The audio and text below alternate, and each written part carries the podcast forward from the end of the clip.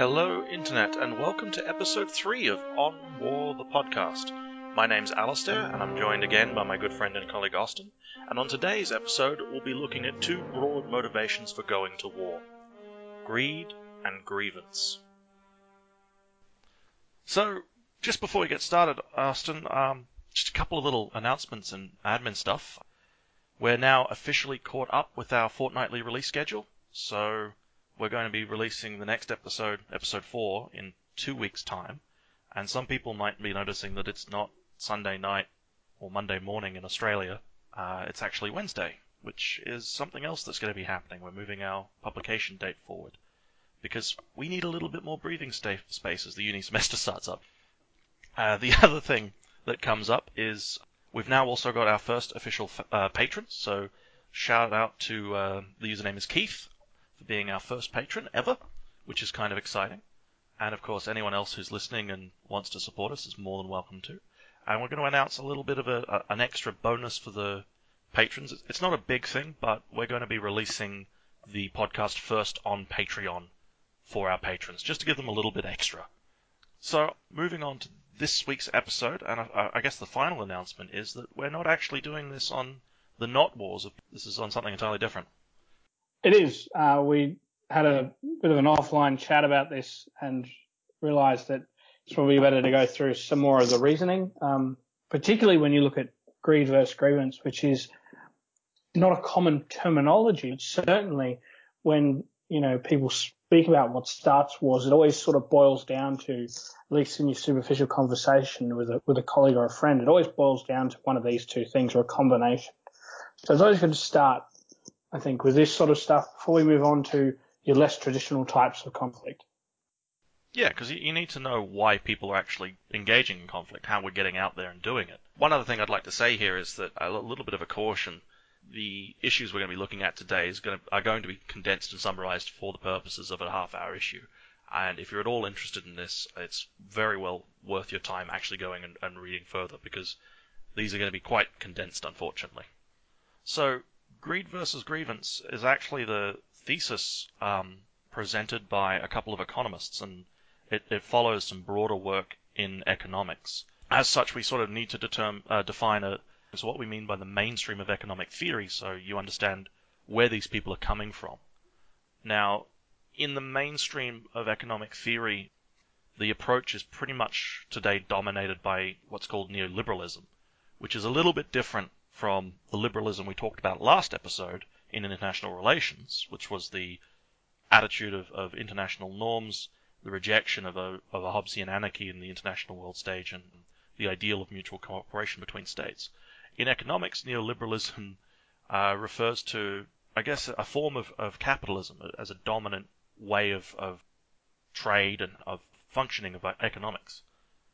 So, some of the assumptions, I guess, of neoliberalism is that uh, human beings are rational, self-optimizing economic actors. That is to say that given all of the information possible, they'll make economic choices that sort of maximize their benefit, be that resources or income and so on. The kind of flow-on assumption of this is that the society that such rational actors inhabit involves a market on which those goods and services and so on are exchanged, and that this market is also self-optimizing. It's made up of rational actors that self-optimize themselves, and thus the evolved marketplace is self-optimizing. So much so that it's actually the most efficient division of goods and services, so long as it's left a free hand to do so. This is often called the invisible hand or the free hand of the market. And that this is sort of infinitely scalable. Uh, it applies as much to a town as a global economy.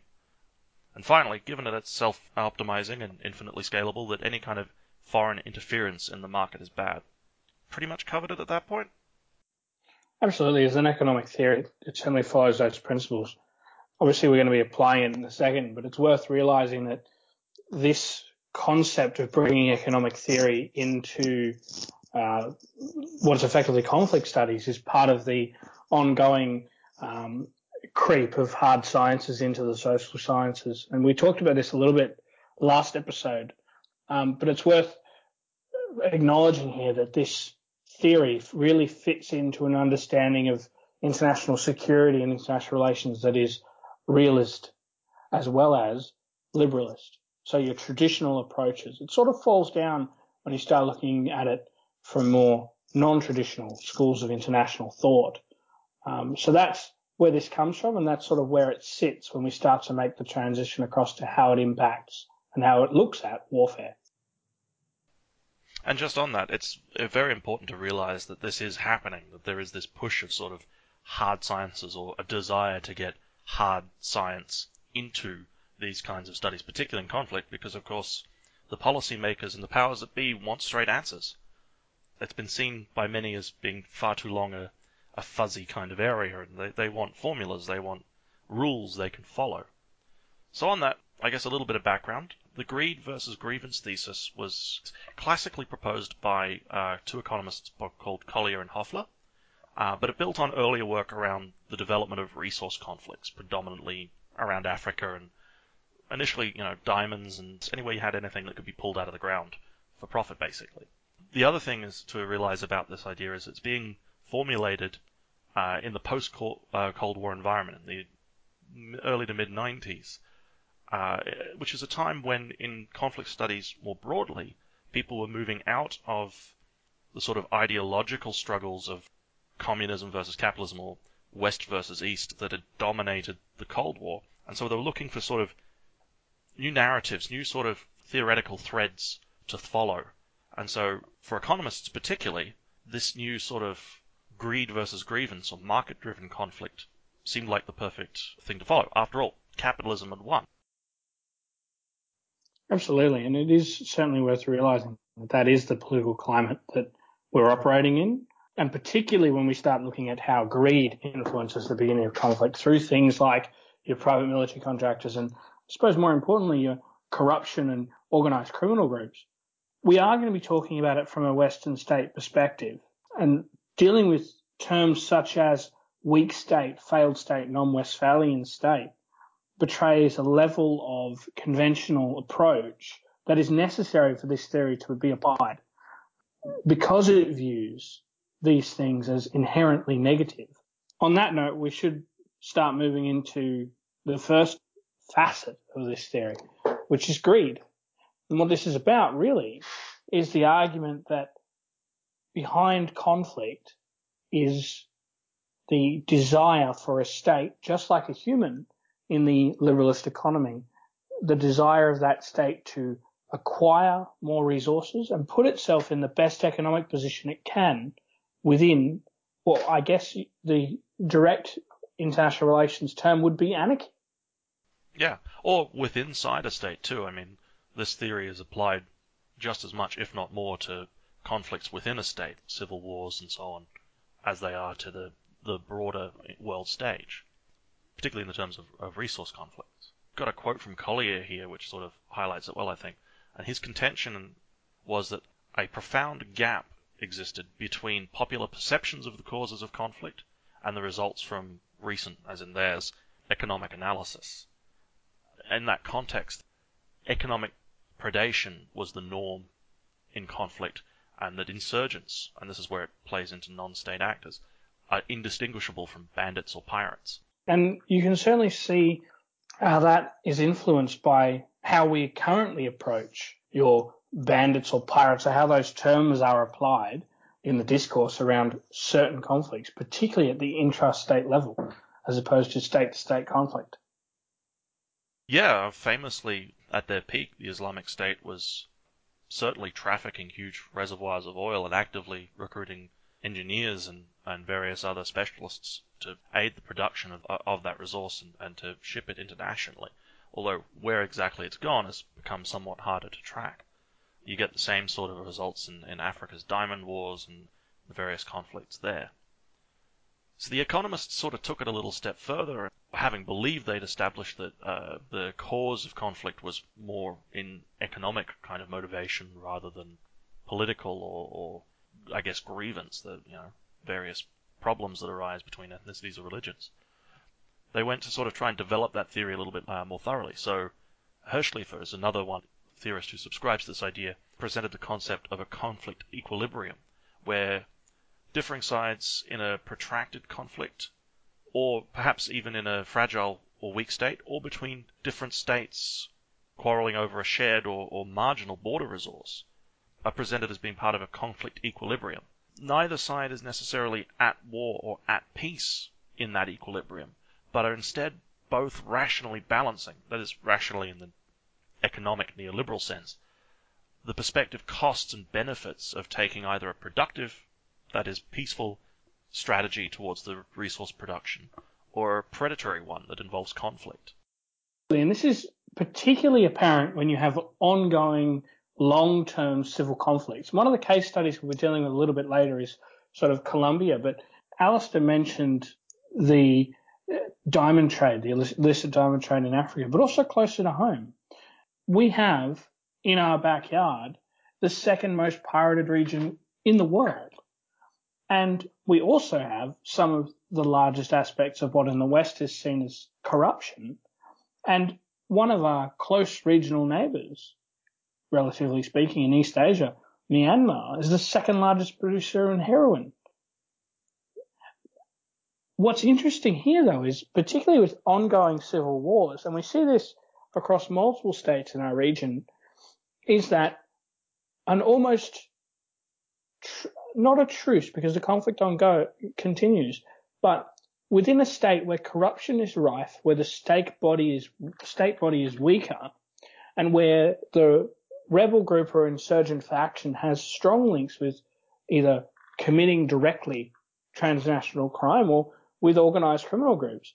What we see is a level of resource extraction that is allowed, where the state is focused on protecting itself and its own interest or is crippled from protecting its own resources against the predation of these organized criminal groups.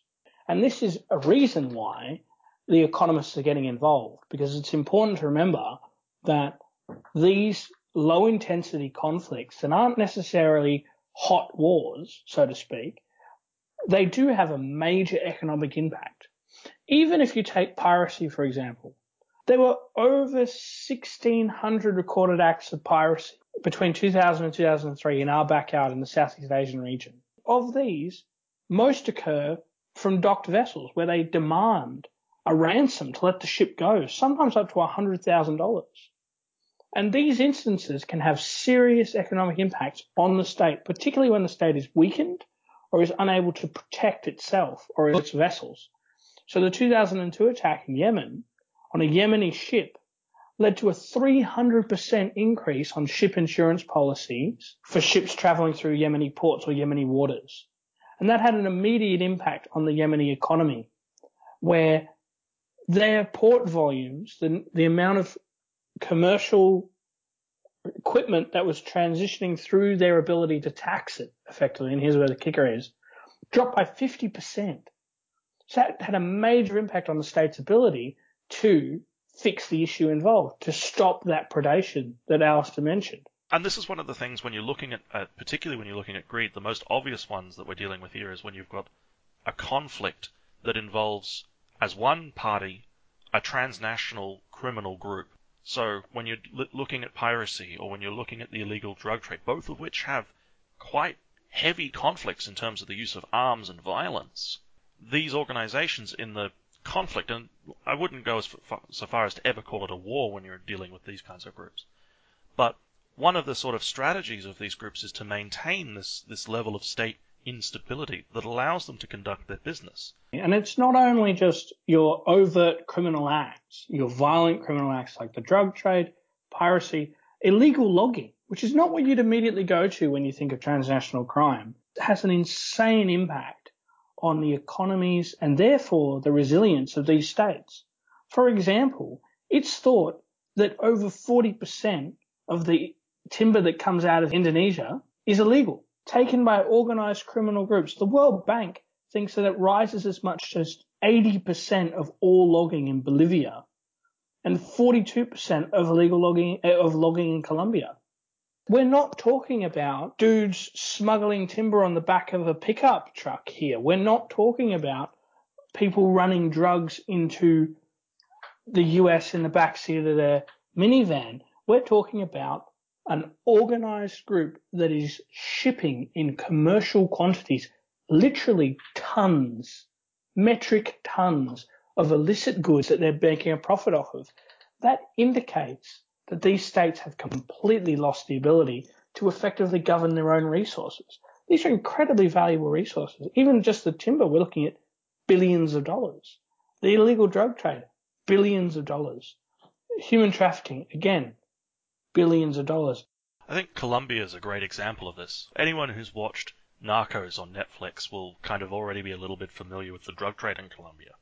But Colombia has actually played host to the longest running insurgency in the modern world, stemming from about 1958 and arguably still going on today, although peace processes between the major groups are currently actually in the process of being signed and they look like they might stick this time. But in that, of course, you've got uh, early days of the uh, insurgency with the uh, National Liberation Army, the ELN, and uh, and the Revolutionary Armed Forces of uh, Colombia, FARC, as the classic sort of left-wing nationalist revolutionary groups. But by the time of you know Narcos and your, your Pablo Escobar and the Medellin cartel and, and other cartels get involved in the drug trade, and the nature of the conflict starts to change because all of this money, these um, resources, start to flow in. Now, when the Medellin cartel and the other cartels became, uh, started to get stomped uh, by the Colombian government in actions that were quite militaristic, uh, that trade didn't go away.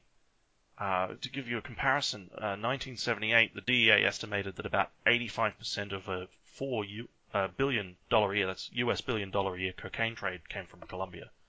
By 2005, the estimated figure of FARC's cocaine trade alone was 3.5 billion. So the numbers really didn't change, and those resources, instead of going to criminal gangs, which of course like the high lives and really are purely in it for the money, was going instead to sustain an ongoing insurgency.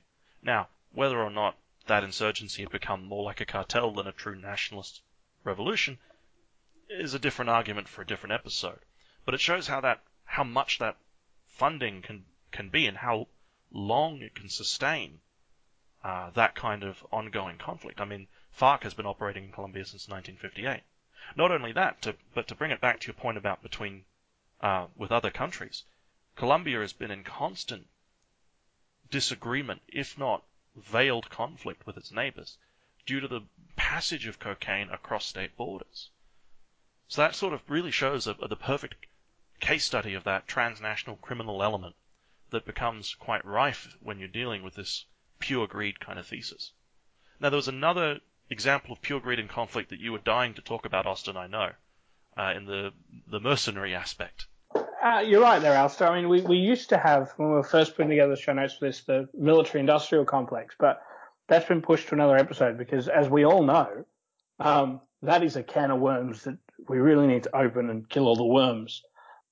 So we'll limit it just to mercenaries here because, again, what we're seeing here is an enabler, a non-state entity that, for reasons of greed, enables or prolongs conflict in the same way as transnational criminal groups do, for the same reason. Now, your mercenary, or to use the term they prefer at the moment, private military contractor, allows a state that would otherwise not have the resources to persecute a conflict or the political capital to do so, it allows them to have access to that option, that foreign policy option being warfare. What that translates to is a group of, of trained soldiers who you don't have to use resources to train, house, equip, etc., who will go in and persecute conflict. Their only reason being to personally improve their economic standing.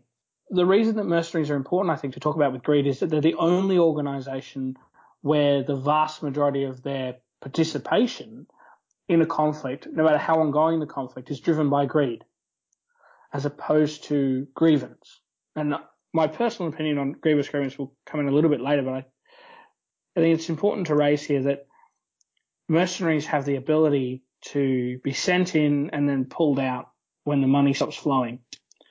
And while there are plenty of examples through history and even modern times of that not exactly going to plan, the recent, historically recent fall of things like apartheid has meant that we have a plethora of these soldiers, and particularly the war on terror has produced tons of them, soldiers who are willing to fight for greed, effectively, for economic security.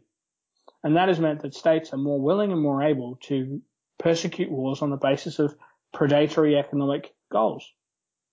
Uh, one of the things that pops up in the literature about the, the rise of the private military corporation, too, though, is a look at how large corporations in general tend to function in the US political scheme.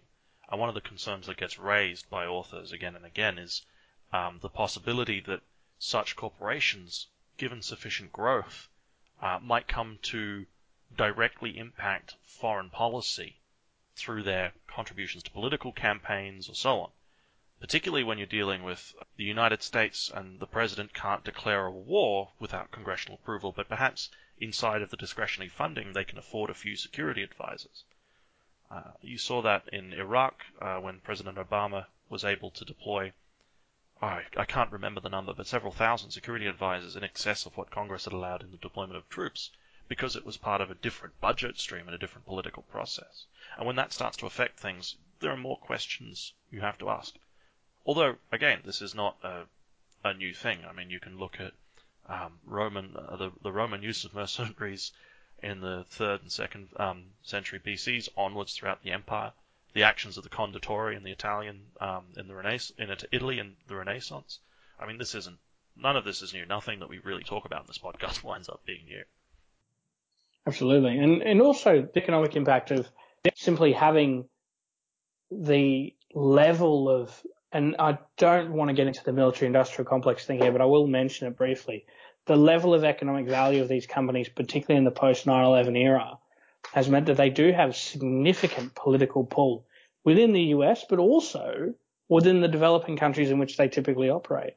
G4S, for example, the British private security firm, is the third largest employer on the planet and let that sink in a little while at home.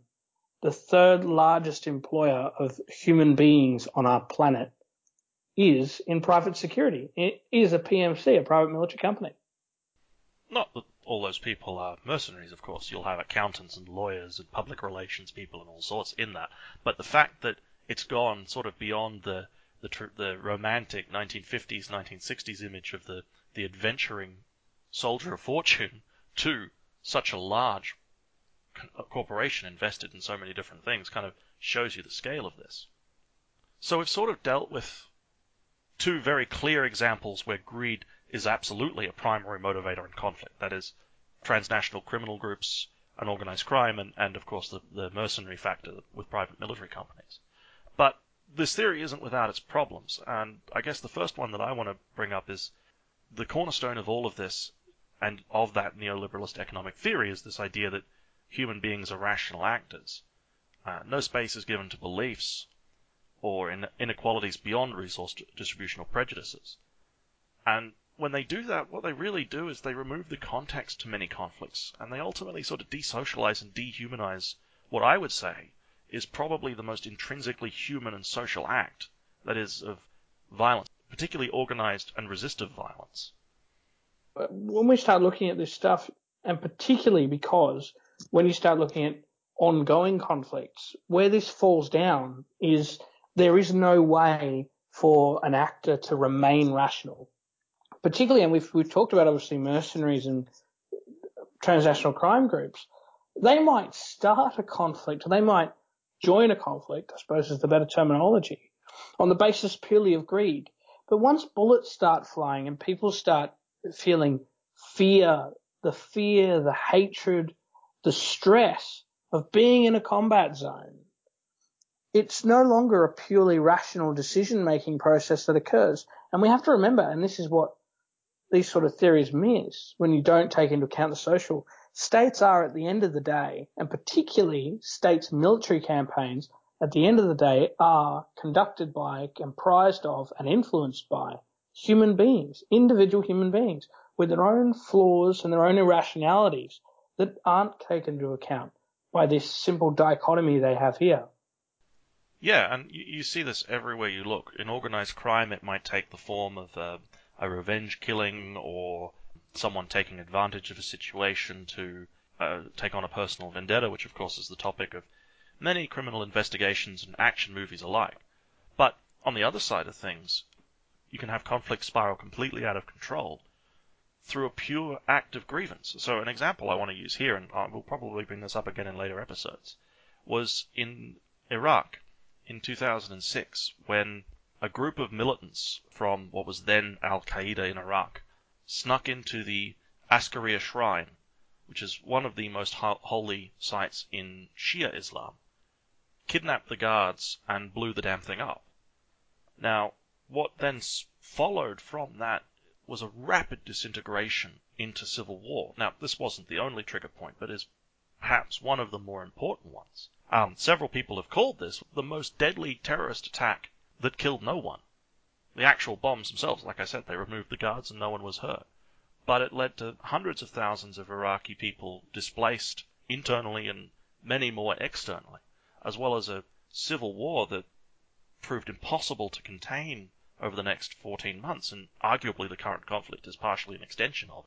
What you end up getting is this channeling of that grievance, which becomes a fulcrum, becomes the point of the spear behind which all other grievances are compressed.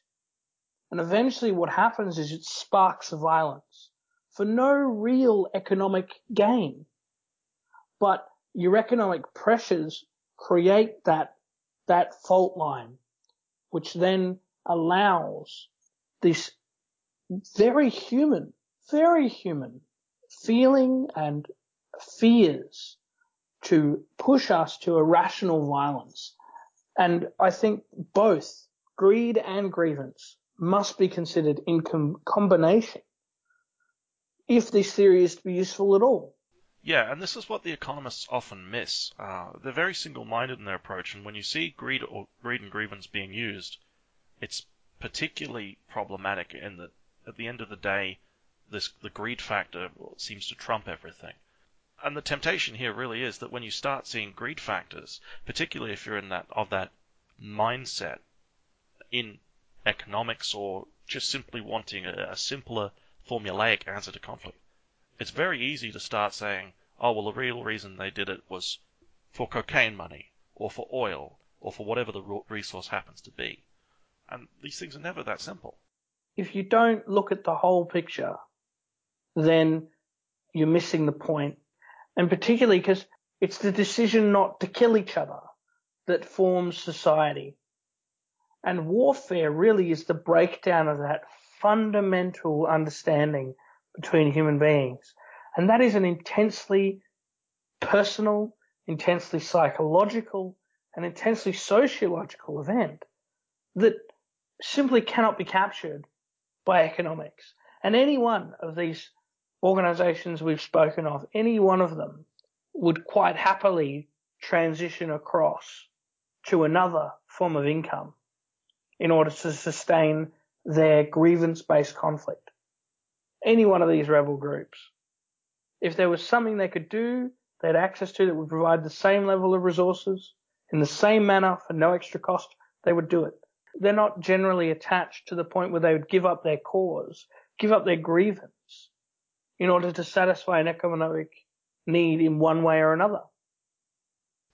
And this is when you start to distinguish what is the action of organized crime and what could be called a war, or at the very least a, a political conflict, is that organized crime is engaging in conflictual actions to support an income stream, drugs, illegal logging, whatever. Whereas in a war, in an insurgency, in a conflict, illegal income streams are used to fuel and supplement a grievance and to pursue that conflict for that conflict's own goals rather than simply to make money. And on that, we've unfortunately run out of time. Thanks again for joining us in our discussions on war and conflict. If you've enjoyed the show and would like to support us directly, please consider visiting our Patreon page. The support of our patrons goes a long way to improving the quality of the show and gives you a chance to catch the episodes early, as well as give your opinion on surveys and even join live streams where you can ask your own questions and engage in the discussions directly. Of course, As always, the best and simplest way you can support us is to simply share this podcast with any friends, students, or colleagues you think might enjoy it, and by sending us your feedback. If you would like some further reading on today's topics and case studies, or would like to send us your thoughts, please visit our blog at www.onwarthepodcast.wordpress.com or follow the links in the description below. Join us in two weeks' time as we resume our regular schedule to explore peacekeeping, police actions, and other not wars that nevertheless constitute political violence in the modern world. Once again, thank you for listening, and good night.